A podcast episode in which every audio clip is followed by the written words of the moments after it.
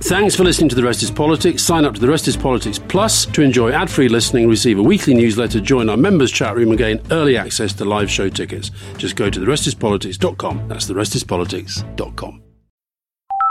Hola. Hello, this call is being translated. Abuela, listen to what my phone can do. Abuela, escucha lo que mi teléfono puede hacer. Wow. Ahora dime sobre tu novia nueva. Wow, now tell me about this new girlfriend. Huh?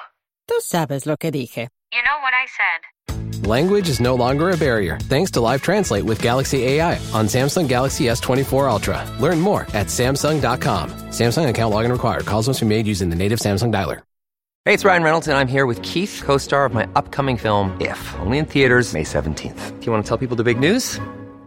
All right, I'll do it. Sign up now and you'll get unlimited for $15 a month and six months of Paramount Plus Essential Plan on us. Mintmobile.com slash switch. Upfront payment of $45 equivalent to $15 per month. Unlimited over 40 gigabytes per month. Face lower speeds. Videos at 480p. Active Mint customers by 531.24 get six months of Paramount Plus Essential Plan. Auto renews after six months. Offer ends May 31st, 2024. Separate Paramount Plus registration required. Terms and conditions apply if rated PG.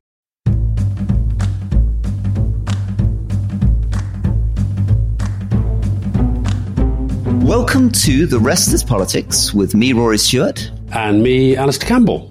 And Alice, a lot to get through today. We're going to begin, of course, with Russia Ukraine because we're right in the aftermath of this mutiny by the Wagner or the Wagner Group. Then we're going to talk about Boris Johnson's relationship with Russia, and in particular with a man called Lord Lebedev. Then we're going to talk about interest rates and what's happening in the British economy. And then we're going to talk a little bit about Southeast Asia and what's happening in Southeast Asia, a region we haven't haven't studied much. But where would you like to begin? Well, let's let's start with uh, you're a Wagner man and I'm a Wagner man. well, yes, it's a it's a funny one. That I mean, obviously the German composer's called Wagner, but for some reason, a lot of the Russian analysts that I talk to call it Wagner. So I, will need yeah. to get to the bottom of this. Well, it's probably because they've named it. Is it is it not named after Wagner? Well, there's a lot of nobody will say. So neither neither its founder nor its owner is prepared to say what it's named after or why it's called that. it might just be a, a, set of letters. If I have nothing to do with the great, uh, the great, somewhat right wing musician. Um, now, yeah, well, you said when we did the emergency podcast at the weekend, you said something quite interesting. You said this could turn out to be sort of fizzle out in no time. I think we were talking days, or it could become a major turning point in the whole conflict. I mean, at the moment, it looks like fizzle out. But at the same time, listening to people like Alex Younger, the head of former head of MI6, and, and listening to Secretary of State Tony Blinken yesterday and other analysts, they seem to be thinking it's like, it may, if not a turning point, quite a big moment in the decline of Putin. It, it's it's unbelievable, isn't it? So just just to remind listeners very quickly what happened since our emergency podcast. So Prigozhin got quite a long way, or at least his people got a surprisingly long way up the road towards Moscow. Up the M4. Up the M4, that's it. Looked as though the National Guard, which was this, these interior ministry troops that were meant to be defending Putin, were not really intervening. They were falling back. There was footage of Moscow apparently being prepared for defense against their attack. And then suddenly, uh, that evening, an announcement came that the president of Belarus had negotiated with Prigozhin, not negotiated with the man that runs the, the Wagner Wagner group, and that Prigozhin had decided that in the interests of peace and stability, he was going to turn his troops around. He was going to go into what seems to be exile, probably in Belarus and the whole thing was over. There's been some great descriptions by Steve Rosenberg, who's been going through. Steve Rosenberg is Alastair's uh, hero, who's a great musician, but also the long-term BBC correspondent in Moscow, who's been going through the um, Russian newspapers. Mm. And there's been some extraordinary reporting there because, as you can imagine, they are basically saying, this is insane this is the most terrible humiliation to the state, except for the most loyal Kremlin newspaper, which of course saying this shows the incredible genius of Vladimir Putin. His stock will rise in the world because he alone managed to bring this thing to an end. Anyway, yeah. what's your sense about how Putin comes out of this? I don't think anybody comes out of it terribly well. Um, neither Prigozhin, who did his sort of Bonnie Prince Charlie up as far as Derby and then turned around, and but also I think it does weaken Putin. I, as you know, am in pretty regular contact with the opposition or the exiled opposition in Belarus. And I was talking to them yesterday and again today.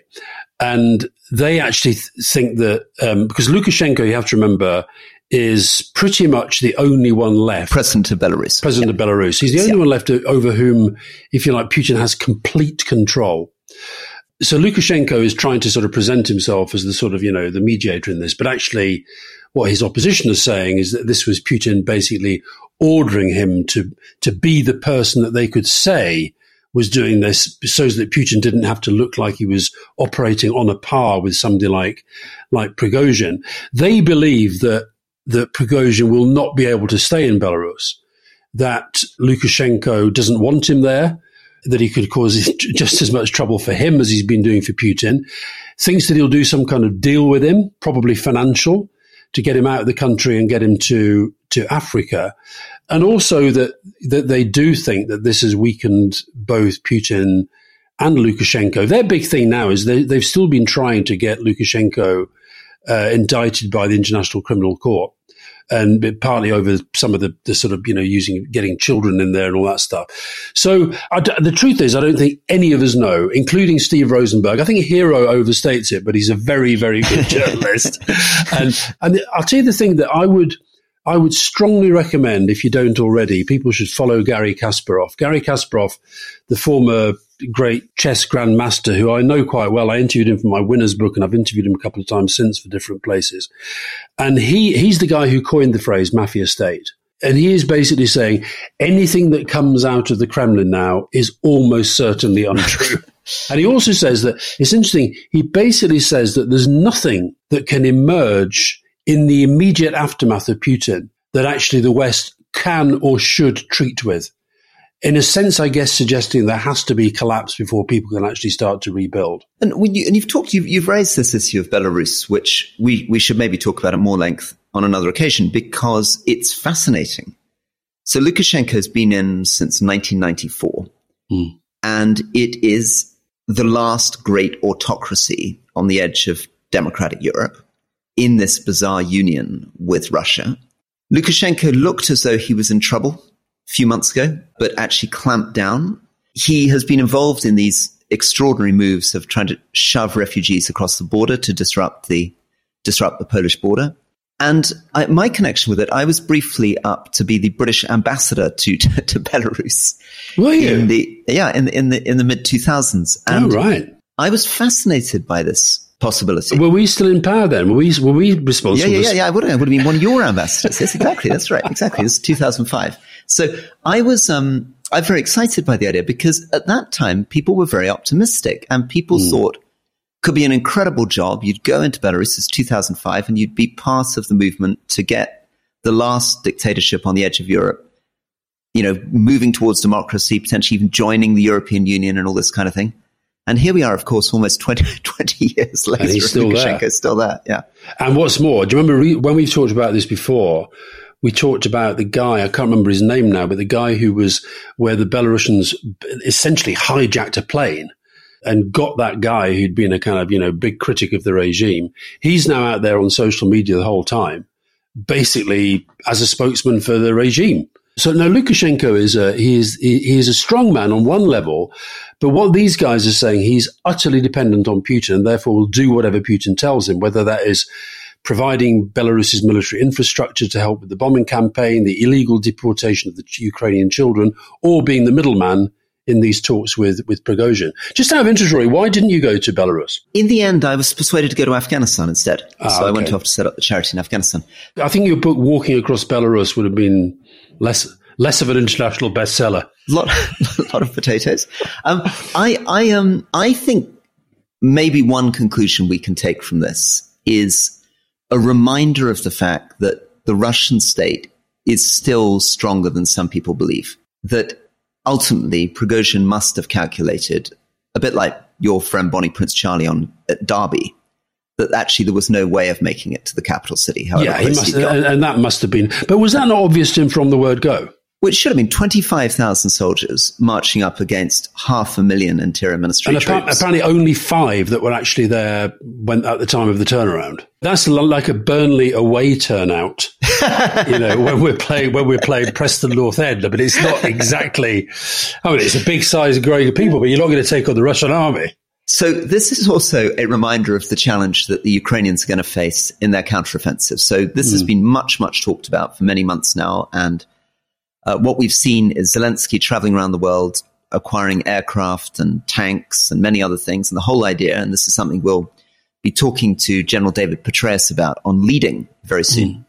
is to put together this huge all arms offensive to try to drive through. But couple of things. One is that the breaking of the dam by the Russians has meant that they don't need to worry so much about a lot of their flank, which is now flooded with water, so they can concentrate up on the northern edge of their flank.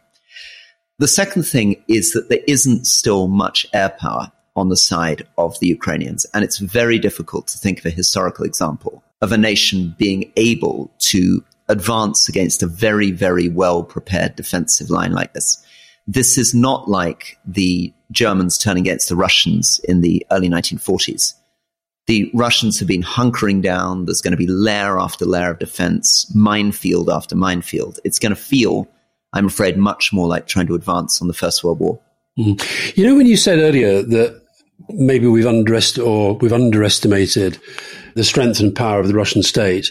Just as a counterpoint to that, do you get Foreign Affairs magazine or do you see Foreign Affairs magazine? I do see more. I've even written for Foreign Affairs magazine. I'm a big fan of Foreign Affairs. Yeah. Well, I like Foreign Affairs magazine and they, they have this thing called, I think it's from the archive and they, they posted this weekend a piece that came out right in the aftermath of the, of the invasion and it was by a guy called Boris Bondarev, who was a he'd been a diplomat in the Russian foreign ministry, for 20 years. He was stationed in Geneva at the time of the invasion and he resigned. Yeah. And he wrote this piece and he's essentially defected. I think he still lives in Geneva. He tells the story of how his wife came to visit him and then had to go back and get their cat and it involved the most extraordinary sort of, you know, uh, trip to get back safely. One of the things, the, the really sort of big points that he made, he said that if I'll just read you a very short section from his piece. For me, mm-hmm. one of the invasion's central lessons had to do with something I'd witnessed over the preceding two decades.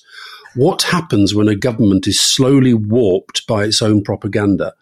For years, Russian diplomats were made to confront Washington and defend the country's meddling abroad with lies and non sequiturs. We were taught to embrace bombastic rhetoric, to uncritically parrot to other states what the Kremlin said to us. But eventually, this is the key point, the target audience for this propaganda was not just foreign countries, it was our own leadership. In cables and statements, we were made to tell the Kremlin that we had sold the world on Russian greatness. We had demolished the West's arguments. We had to withhold any criticism about the president's dangerous plans. This performance took place even at the ministry's highest levels. And he talked about how disappointed the Foreign Service was that Lavrov, Sergei Lavrov, the foreign minister, who they respected at one point, just became the ultimate total yes man. Yeah. So I'm going to get myself in huge trouble doing this because I'm aware by doing this, I seem again to be comparing Boris Johnson to Vladimir Putin. So I'd like to put it on the record. I do not think Boris Johnson is Vladimir Putin, but there is something serious about this question about speaking truth to power and letting diplomats do it. This was something that I felt Boris Johnson was beginning to do to the Foreign Office. I mean, I remember this very strongly. I came in as the Minister of State, so I was number two um, beneath Boris Johnson when he was Foreign Secretary. That must be a horrible thing, Rory. To, to, consider yourself to be beneath Boris Johnson must be, that's the lowest form of life. It's pretty weird. It's pretty weird. And it involves wandering down a corridor once a week to this enormous office, which could have accommodated about 150 people looking out over St. James's Park. And Boris Johnson sitting at one end of the table with a little sort of note of the things he's trying to do this week. But one of the things that was so disturbing was that we were beginning to get reporting from our diplomats on the ground, which was saying every week, Another win for Global Britain. Oh. Global Britain demonstrates its success. And I eventually called in all the ambassadors from my region of the world and said, please stop doing this. This is embarrassing. Why don't you talk about some of our weaknesses, some of our failures, talk about what the US is doing, what China's doing. Don't give the impression that Britain's running the whole continent. Yeah. And this got back to Boris Johnson and he called me in. And it was the one time I'd actually seen him genuinely angry. And he said to me, Rory, I hear you're contradicting the instructions I'm giving to the ambassadors. So I said, look, I think it's very important that we have honest reporting. And he said, Rory, you don't understand. I used to captain rugby teams. And the way you win a rugby match is by telling the team that they're the best. You've got to boost them. get the morale going. And I said, this isn't a 75 minute rugby match. Right, this is Britain's foreign policy over the next 80 minutes, Rory. The, the, rugby matches are 80 minutes. Oh, thank you Carry very on. much. That's, Carry that's on. good. No, that's good. Incidentally, having been teased about my complete lack of understanding of the length of a rugby match, I just want to point out to the audience for a second that Alastair showed us his dog who was making an extraordinary noise in the back of the screen. And I can reveal, for those of you who believe that his dog is a Rottweiler, it is not. It is, in fact, Alastair A. King Charles Spaniel. Very good. Good Tory dog, I'm afraid. No. That's why. That's what they always. That was, that was, that was a They're great the thing. You know, the, the, the Civil War, it was always the standoff between the, Yeah. the Cavaliers had those spaniels and the other lot had the pugs. Get back to your story. Okay, so I think that there is something serious here, which is that you have to allow your civil servants to dissent. Mm. And the creation of echo chambers is at the heart of everything that goes wrong in government because the general tendency of government is optimism bias, you know, confirmation bias, everybody getting around a table, blowing smoke up the arse of the boss. Yeah. And Boris Johnson was actually making this much, much, much worse. Well, this other Boris, Boris Bondarev, he actually makes that very point. He said it was like living in an echo chamber. And he said it was particularly bad after the attempted assassination of Skripal in, in Salisbury, where, if you remember, a British woman ended up being killed just for being in the wrong place at the wrong time. And he said that they were all basically, the telegrams are all coming in from embassies around the world saying, you know, that we, we've persuaded the foreign ministry that the British have just, this is just a, a conspiracy theory. It's part of Russia phobia and so forth. He said, I saw daily reports for example, that mentioned Ukraine's non existent biological weapons. I walked around our building, effectively a long corridor with private offices for each diplomat, and noticed that even my smart colleagues had Russian propaganda playing on their TVs all day. It was as if they were trying to indoctrinate themselves. And that is when the state, in a sense, the functioning of the state collapses if you don't have the ability. Because how protected is Putin? I mean, Putin was, I've seen Putin's protection. I know how well protected he is, but it will be on a different level at the moment. The fact that he now has two planes flying out whenever he moves, one's the decoy and one's one's him on it. The fact that he is, I would suspect, and we, we mentioned on Saturday, a lot of people have pointed out now that he he looked genuinely quite not scared, but he looked very, very tense at the weekend and trying to tell the Russian people that this has been an act of strength to to send Prigozhin back with the with their tail between their legs, I think is I think is nonsense. And you know, whether, I, I don't think the Ukrainians will be sort of feeling as chipper as they were when they first heard it because it looked like it was going to be a big moment. But at the same time, it suggests that he's been very fundamentally weakened. Very good. Well, should we talk about your your uh, former boss then? The man. Yeah. I can't believe that you actually had to work beneath Boris Johnson. It just feels. Anyway, Roy, that must be very hard to deal with. So last night, did you did you watch the link I sent you? I did, I did. And it's an absolutely mesmerizing link. And we can get into the details of what it shows, but maybe tell listeners a little bit about what it was that you sent me and when they can actually see it, because I thought it was incredible watching. We're recording this on Monday, and the program goes out on Channel Four tomorrow night, Tuesday. But because I was aware of that, I asked them if they could send it to us so that we could talk about it. So it's the story of the way that the Lebedevs, this is Alexander Lebedev, former KGB spy, and his son Evgeny, who owns newspapers in the UK and is sort of part of the London glitterati, how they cemented their positions in British political life, including when we were in power. I'd completely forgotten that it was Peter Mandelson who was in charge of, uh, I think, under Gordon Brown when the, the standard went through for Lebedev, and, he, and his line was, "Well, who else is going to take it over? We'd like to keep the standard, etc." But then, when it gets really interesting, is when you get to Boris Johnson being Foreign Secretary and then Boris Johnson being Prime Minister, and the utter obsession he has with getting Lebedev Jr. into the House of Lords. So let's let's just take take it back for a second. So Alexander Lebedev is a Russian who is the child of kind of intelligentsia parents in the Soviet Union, becomes a KGB officer, ends up as a lieutenant colonel in the embassy in London for four years. So Yeah. senior person running Russian intelligence operations in London against the British, the late 80s, when he's really trying to get his head around who is the sort of people you should be recruiting and targeting in Britain. Returns after the fall of the Soviet Union and becomes in sequence, a successful banker, so takes over the National Reserve Bank, ends up taking a big stake in Gazprom, big Russian gas company, which incidentally puts Schroeder, the, the German chancellor, onto its board. Yeah. And then ends up with a third stake in Aeroflot. And of course, he and Putin were contemporaries in the KGB. And there are very, very deep, strong links between the former senior, or not senior, even some mid level and junior KGB officers and the current ruling elite in Russia. Because as we discussed yesterday, it's not really all about the oligarchs. In a sense, Putin got on top of the oligarchs in a way that Boris Yeltsin didn't and replaced them with this security apparatus, including people with private armies. Well, he did. He, he, isn't it more accurate to say that he he allowed the oligarchs to continue enjoying their oligarchism, but with this security structure making clear that he was in charge and they had yep. to kind of, and that's how he that's how he became wealthy. And those that didn't play ball, like Khodorkovsky, were sent off to Siberia, or Berezovsky was actually killed. Yeah.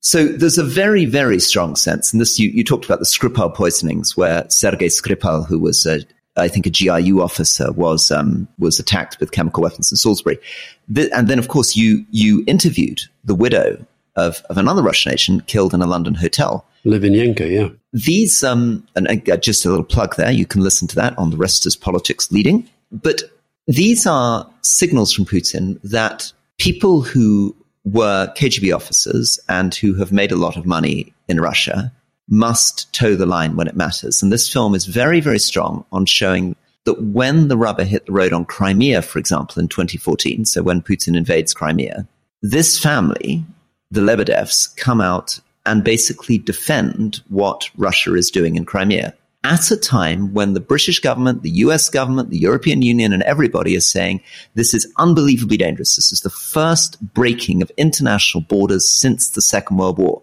And if this is allowed to happen, who knows what else might happen? Of course, we know what else happens. It directly led to the invasions of Ukraine. Yeah. And they're out there doing that. They're doing that partly because they've got business interests in Crimea. They own hotels in Crimea but also I suspect because he can only go so far in challenging Putin and the strategy mm. of Putin. And then, as you say, I'm going to hand back to you here, but the moment where it becomes very weird is the moment at which he decides to buy two of the leading newspapers in Britain, the Evening Standard and the Independent, and begins to sink incredible money you know, more than a hundred million pounds into loss-making ventures in order to control these newspapers and write op-eds in these newspapers defending Putin's position in Crimea. And in the Standard, in particular, relentlessly propagandizing on behalf of Boris Johnson when London mayor and in subsequent stages of his career.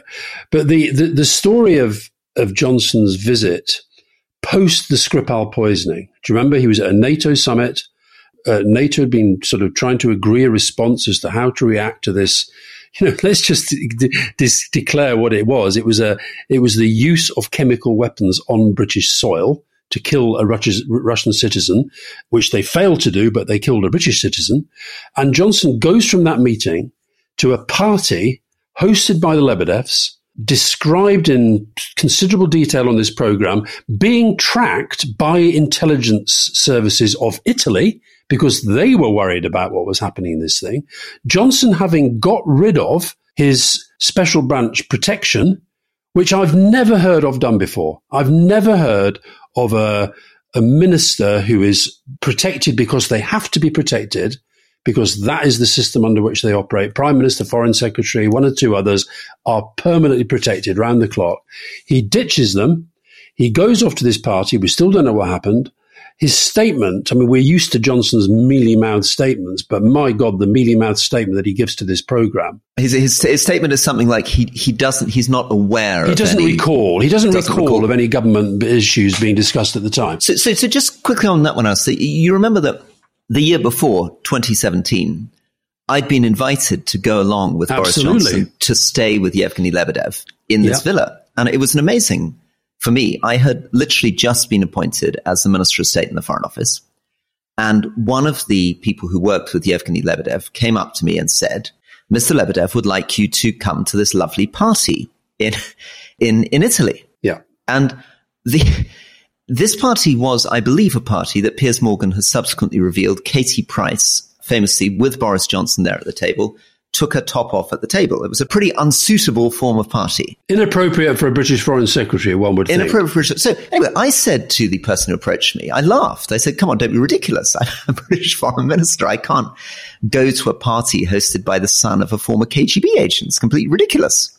And the response was, oh, don't worry. Boris Johnson, the foreign secretary, is mm. going to be there. It's incredible. So incredible. at the very, very least, there is something really weird. I mean, the, the, the deputy chair of the Italian Foreign Relations Committee on this documentary says listen, doesn't this guy get enough invitations to parties? I mean, is it really necessary? She said, she said there are lots of ways to have fun. Yeah, well, is it really necessary as the foreign secretary to go to this castle with the, the son of a KGB agent? I mean, what's and I doing? don't even remember the, the photograph of him at the airport. Some a tourist took a picture of him at the airport looking absolutely wrecked. I mean, like you guys used to look after one of your Bullingdon events. I mean, I know you only did one. I know you only did one. No, but then we get into what I found. I think a lot of that story has already been told by much of the media.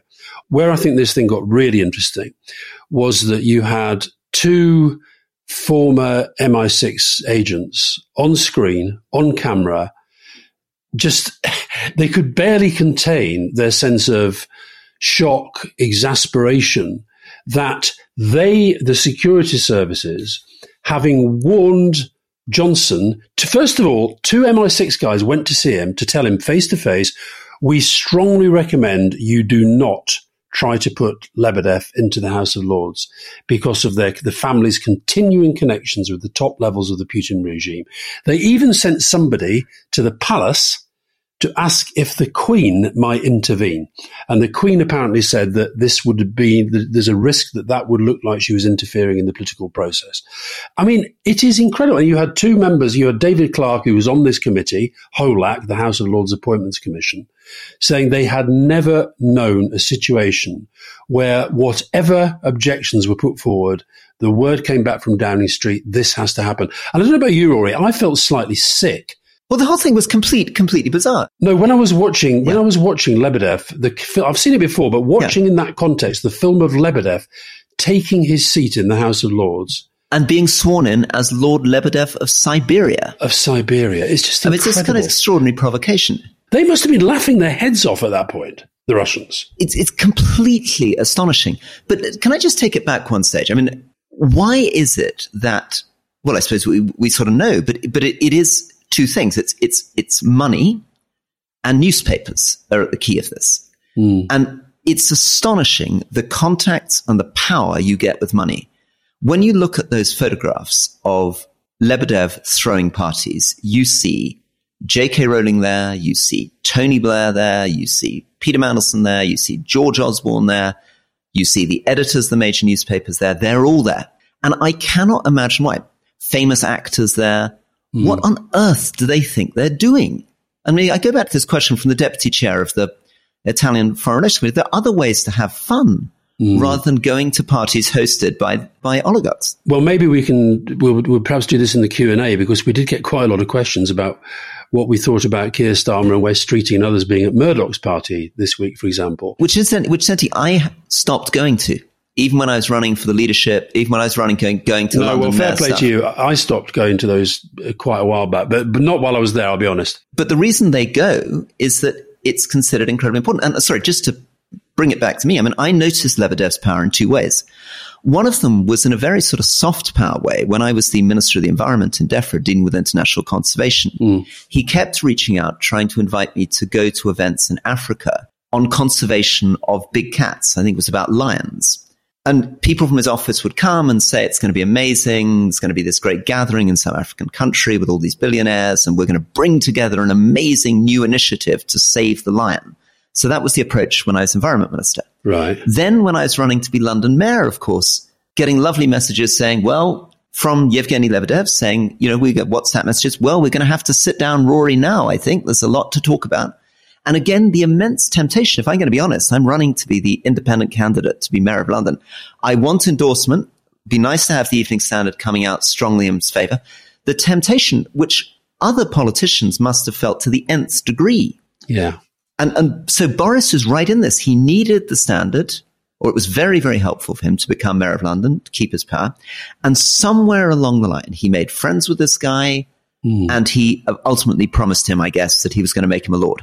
But if you think about John, what we know about the way that Johnson conducts himself anyway, think about him then, add on the context of he's got rid of his bodyguards. Heaven knows what he got up to. And one of the MI6 guys' his interviews actually said that just the fact of doing it puts him in a vulnerable position, open to blackmail and, and the likes. I, th- I think it's horrifying. I'd love us to come back to this though, because I think I'm still very, very troubled by this question of the influence of money, the influence of the media on our political system, and, and the way and the way in which and the and the cross party nature of it. Why yeah. is it that actors, novelists, politicians in particular, it's politicians we have to worry about, mm. are sucked into this horrible, horrible world of feeling they mm. have to go and turn up to these parties, make friends with these people, and of course the incredible influence it gives these people on mm. directing policy. I, by the way, just before we go to the break, I am a, a, little bit like you. I think I'm putting myself in the same camp here. I got an approach from Lebedev. I can't remember what year it was, but I got an approach. Would I go and have lunch with him? This was after I'd left Number Ten, and so I went to some sort of rather odd Japanese restaurant in, in London and met him. And I have to be honest, I took a he sort of gave me the creeps. I think that a beard that is that well trimmed, I'm always going to be suspicious of. The only point of having a beard to me is you never need to shave. When you have a beard, and yet you clearly also shave every day or have yourself shaven. I think there's something a bit wrong. So I can't say, I just didn't take the guy at all. It's the only time I ever met him. But I remember his opening gambit was something like, you know, everybody I meet in London tells me that if I'm to understand how British politics works, I have to speak to you, kind of thing. Bullshit, flattery, blah, blah, blah. He even was asking me for my advice as to who I thought he should appoint as his next editor at the Standard, his next editor at the Independent. And I just thought, I don't want anything to do with this. So the next time I got an invitation to one of his parties, I think I might have went to one of them uh, but no, not for me. Well, I, I mean, I, I, for me, I think it's there, but for the grace of God. I mean, mm. in the end, I said no to the parties. In the end, I didn't go to Africa. In the end, I didn't meet him. And you didn't become London mayor. right. Okay. Time on that for a break. Hola. Hello. This call is being translated. Abuela, listen to what my phone can do. Abuela, escucha lo que mi teléfono puede hacer. Wow. Ahora dime sobre tu novia nueva. Wow. Now tell me about this new girlfriend. Huh? Tú sabes lo que dije. You know what I said. Language is no longer a barrier thanks to Live Translate with Galaxy AI on Samsung Galaxy S24 Ultra. Learn more at Samsung.com. Samsung account login required. Calls must be made using the native Samsung dialer. Are you looking for a view of the world that's a bit different?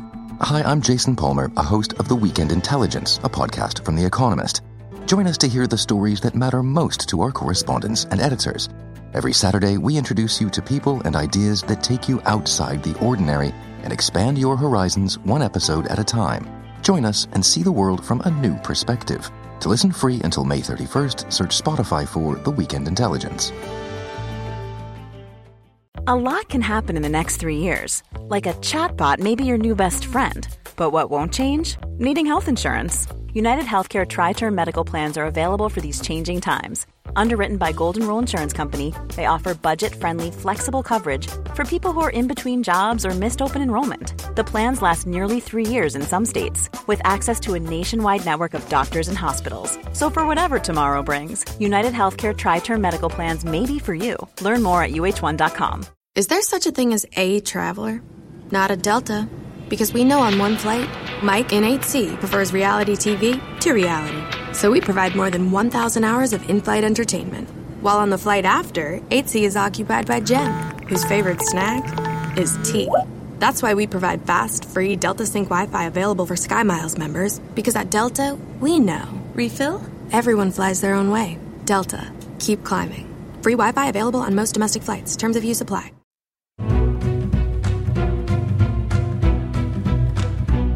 Welcome back to The Rest is Politics. Me, Alastair Campbell. And with me, Rory Stewart. And you wanted to get us onto the economy, right?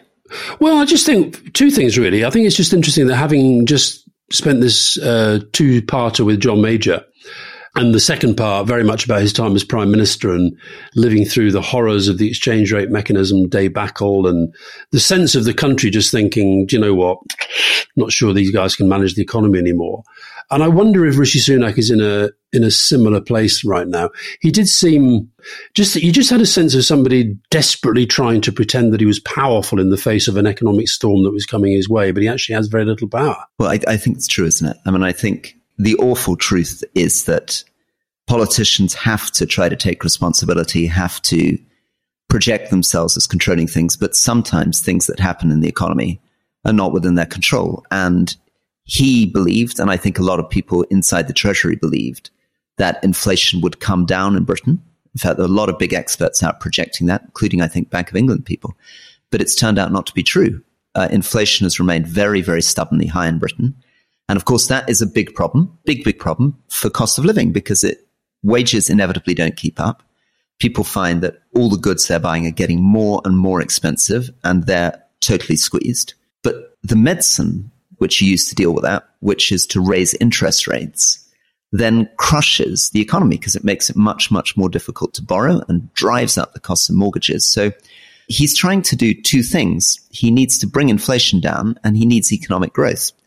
And at the moment, he doesn't look like he can have both because as he tries to bring inflation down, he's going to be hitting growth and inflicting a different form of pain on people. In this case, many people who don't have fixed rate mortgages, floating mortgages, may end up having to pay £6,000 more a year mm. on average. Mm. Also, he, you know, when um, he came out with his five priorities that he sort of has on a backdrop pretty much everywhere he speaks, the Tories were so bullish about the way things were going at that time that they said that they'd actually picked them because they felt they were easy to to do. So if you go through them one by one, half in half inflation, well, there's been no fall, and what's more, core inflation is rising grow the economy. We've got the forecast of the second lowest growth in the G7. Reduce debt. We're now at more than 100% of GDP.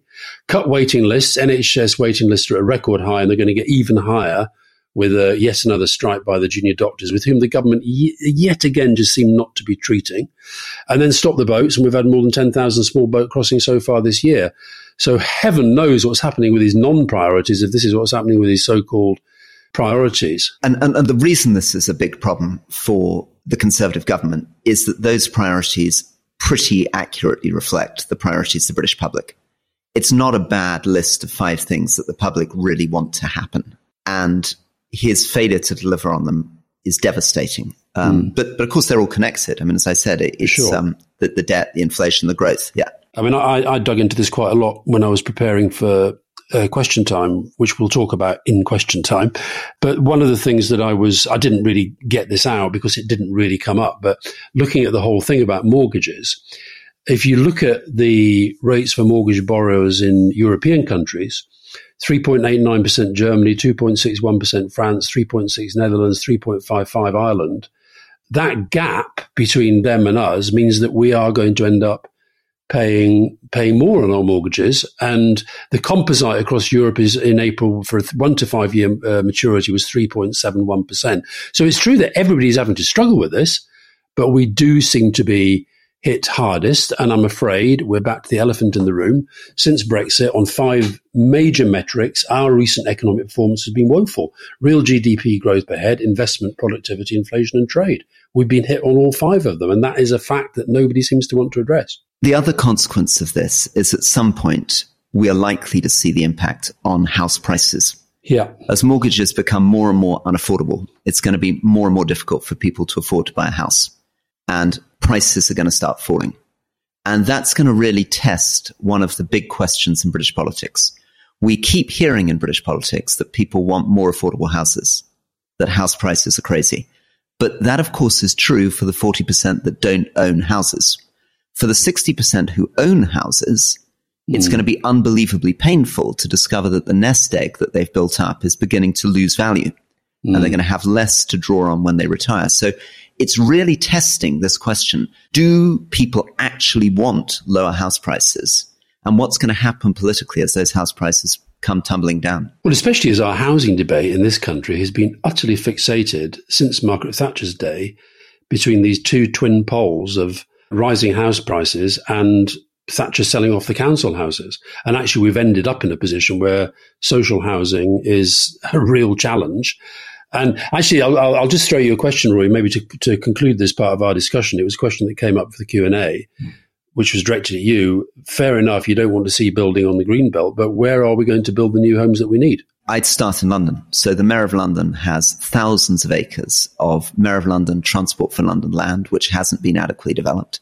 You could be building, and he should be building, not private sector building. I mean, I think the, the most horrifying thing, which was started under Boris Johnson, continued under Sadiq Khan as mayor, is this very, very ugly Nine Elms development, many, many of those apartments, this is down at the edge of Battersea, many of those apartments unoccupied.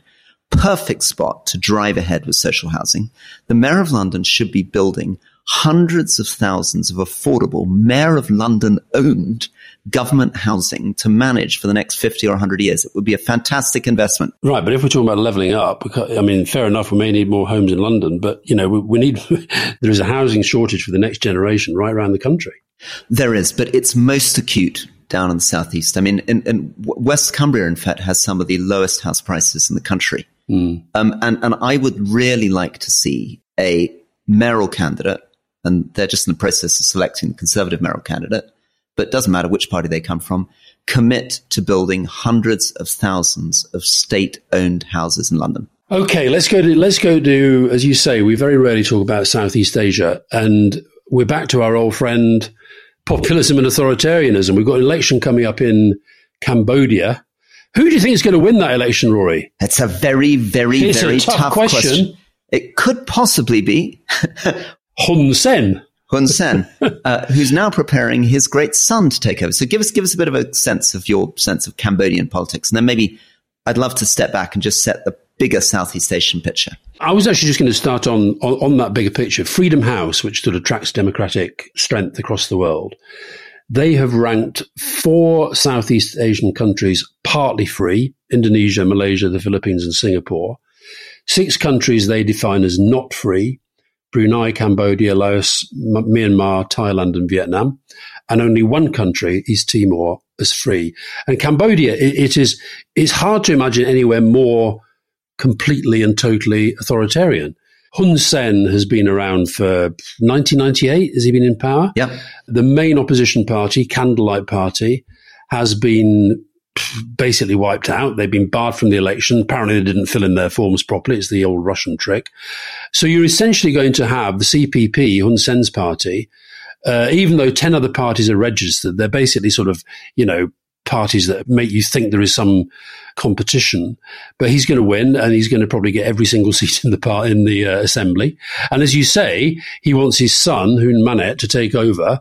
But he's basically goes around the place saying he's not ready yet. I'll probably need another, you know, another couple of terms, and then then he can then take I, then, over. Then I can hand over. Um, the story of Southeast Asia really matters to the world because it is one of the most dynamic economic regions in the world. And it's there right on the cusp between China and the United States. It's had incredible economic growth, lifted enormous numbers of people out of poverty. Many, many companies who are talking about de risking away from China, looking at moving their manufacturing facilities to Indonesia or Vietnam. The question of India's relationships with it completely fascinating now. Mm. But the political story is also tells that very odd story that we keep coming back to, the way the world's changed since the 1980s. So initially from the 1980s onwards, it looked very optimistic in Southeast Asia. So Philippines, you remember, you know, Marcos went, mm. Imelda Marcos with her hundreds of shoes and Cory Aquino came in, democracy came to the Philippines. And then Suharto fell in Indonesia, 1998, after the financial crisis. Indonesia set off on a democratic path. But the outliers here were, as you say, Vietnam, Laos, Cambodia. And then most tragically, of course, which we've talked about a bit, Myanmar, where mm. in the 2014 onwards, the lady Aung San Suu Kyi came back. People thought, okay, this is the great progress again towards democracy. And that has collapsed back into horrendous military dictatorship, a failed hmm. state, mm. an ongoing insurrection where the people are 3D printing weapons and attacking the military. And then hmm. we've talked also about Thailand, which is still in a state of paralysis, still trying to work out where to go with this very odd relationship between the military, the king, and the ruling elite on the one hand, and this new opposition coming up. So it's it's broken apart the assumption that we all had in the 90s that economic growth and prosperity went along with democracy. These are countries growing quickly, perhaps the most dynamic economic region in the world, and it's not really going down a democratic route. Yeah, and the other the other point that we've sort of raised in different parts of the world is this sense that these often very right wing, quite brutal leaders nonetheless able to build as genuine, even though they might be rigging and fixing elections, but there also is a genuine sense of popularity for some of them, like Duterte in the Philippines, who is utterly brutal in this war on drugs and just, you know, literally people go around sort of just yep. topping people and yet has a popularity. Now succeeded by, by Marcos's son, Ferdinando Marcos. Yeah, yeah exactly. Yeah. No, no, you're right. These brutal, brutal populism emerging, um, which, which you saw there. I also think there's a very interesting question of how China handles its relationship. I mean, China is immense in this region. Mm. So, you know, China's exports from Indonesia to China are about 24% of all of Indonesia's exports. Its supplies from China about 29% of all its supplies compared to about 6% from the US to mm. get a hmm. sense of the discrepancy. Perhaps most striking of all, Indonesia, which is meant to have the great navy in the region. I was just talking to a an amazing guy called Arne Westad, who's a professor at Yale. He pointed out that the Indonesian Navy has 10 or 11 frigates, half of which are left over from the Dutch, you know, decades old. Yeah. China has, has had since 2007 70, seven zero destroyers mm. near Indonesia in that sea. So, yes, growing, yes, prosperous, yes, dynamic, but a very, very difficult relationship to China. The other really interesting thing that's been happening amidst the whole sort of global focus on Ukraine, I think in relation to Southeast Asia, the Americans have maybe slightly taken their eye off the ball because they've got so much else to, to focus on. So, for example, they're not being as aggressive as, as they have been in the past about human rights in that region. And the other thing that's happening is that within Central Asia, in particular the, the, the, the well-known stans, Moscow is losing influence there, and China's moving in there as well. And there was a very interesting, uh, was it last month or the month before, middle of May, I think it was. There was this China Central Asia summit where Xi Jinping met with the leaders of Kazakhstan, Kyrgyzstan, Tajikistan, Turkmenistan, Uzbekistan, all the stans essentially, and was sort of wrapping them into the Silk Road and the whole, you know, Belt Initiative. So they are on the move in so many ways. And I think that this is a very interesting example of where the big picture message is, oh, well, China's very supportive or quite supportive of Putin. Meanwhile, they are seeing the weakening of Putin in the stans. And we saw that, by the way, in relation to our previous discussion about Belarus, because the Kazakhs did not want to be involved in the deal to try and resolve the dispute between the Russians and the Wagner group. And, and nor apparently did the Iranians. And that's why it was left to Lukashenko. Sorry, back to Cambodia. No, no. Well, I think, I think just to conclude, um, if you care about the world, you need to think about Southeast Asia. 700 million people, very dynamic economies, going to benefit enormously from companies trying to move away from China. Mm. Big question about where Indian influence is going to go. And of course, Indonesia, you know, largest Muslim population in the world as well. Mm. So there's so much that we haven't covered there and we need to think about as these places get more and more powerful. And don't underestimate, underestimate the Philippines economically. Um, it's a place that was always traditionally written off in the 70s and 80s, written off because it had incredible investment in education and English language, but never really seemed to be performing. Mm. But finally, all that investment seems to be paying off. The Philippines economy is going going gangbusters. Yeah. The other thing that's, that's we we've talked a lot about corruption in relation to to Putin and, and people, but according to Global Witness, and this is some years ago now, who kind of track corruption around the world. Hun Sen and his family, they were reckoned to be, you know, up in the billion dollar class. Um, which is not, you know, it's not bad going when you're on a pretty small salary, even though you've been there since 1998. Well, he should be invested wisely. That's the, oh yeah, yeah, yeah, yeah. He's probably got pre- premium bonds. Probably lucky on the premium bonds. Yeah, he's also a big supporter of Donald Trump. Hun Sen. Right. Yeah. Uh, so there we are. Good. Okay. Well, Alastair, let's let's try to finish with one upbeat thing because we don't want to finish on the words Donald Trump. Well, let's go Guatemala. Go on. Is that, is that going to cheer us up? Well, it might do. There was an election there at the weekend.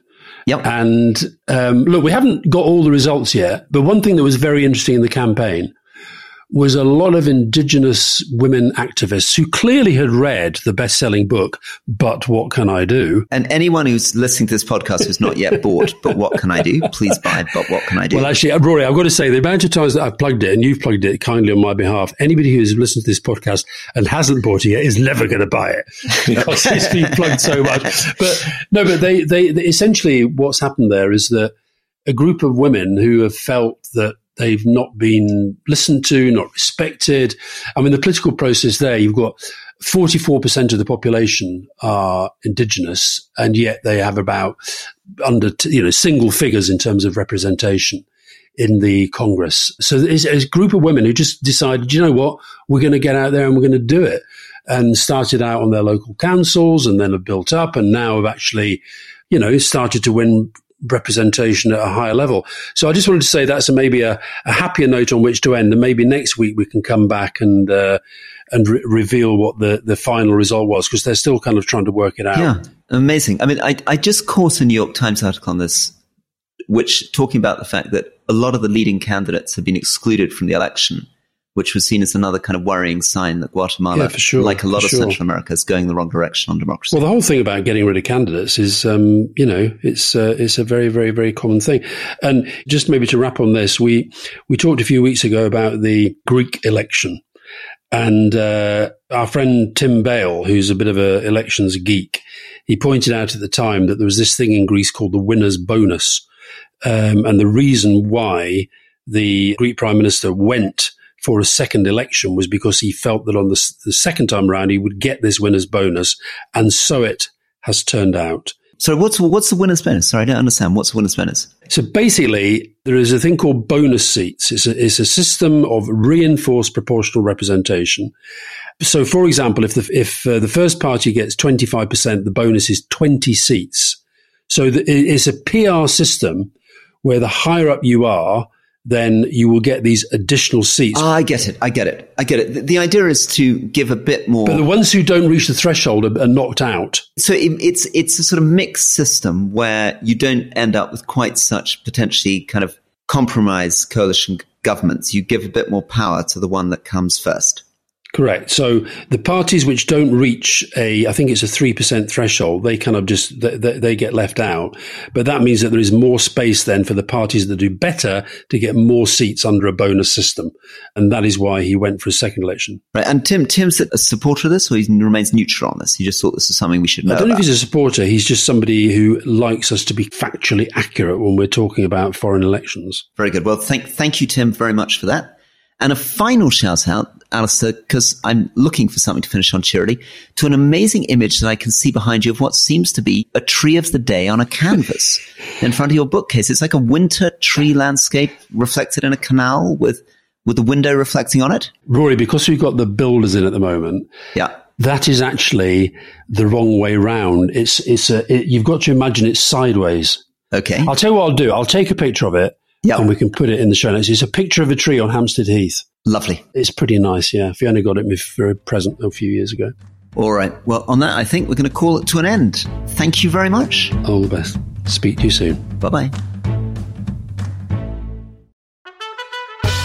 You were probably signing your own death warrant. Well, probably, but I'd moved into damage limitation mode. Who killed Liz Truss? I'm Robert Peston from The Rest is Money, and we've been telling the story of the worst financial crisis faced by a British government for 50 years. The consequence of the catastrophic mini budget. And now I'm talking to the Prime Minister at that time of extreme chaos Liz Truss. Over the course of two episodes, I ask her what she knew and when, how much responsibility she takes for the crisis, who she blames, and of course, who killed Liz Truss. Listen to The Rest is Money now, wherever you get your podcasts.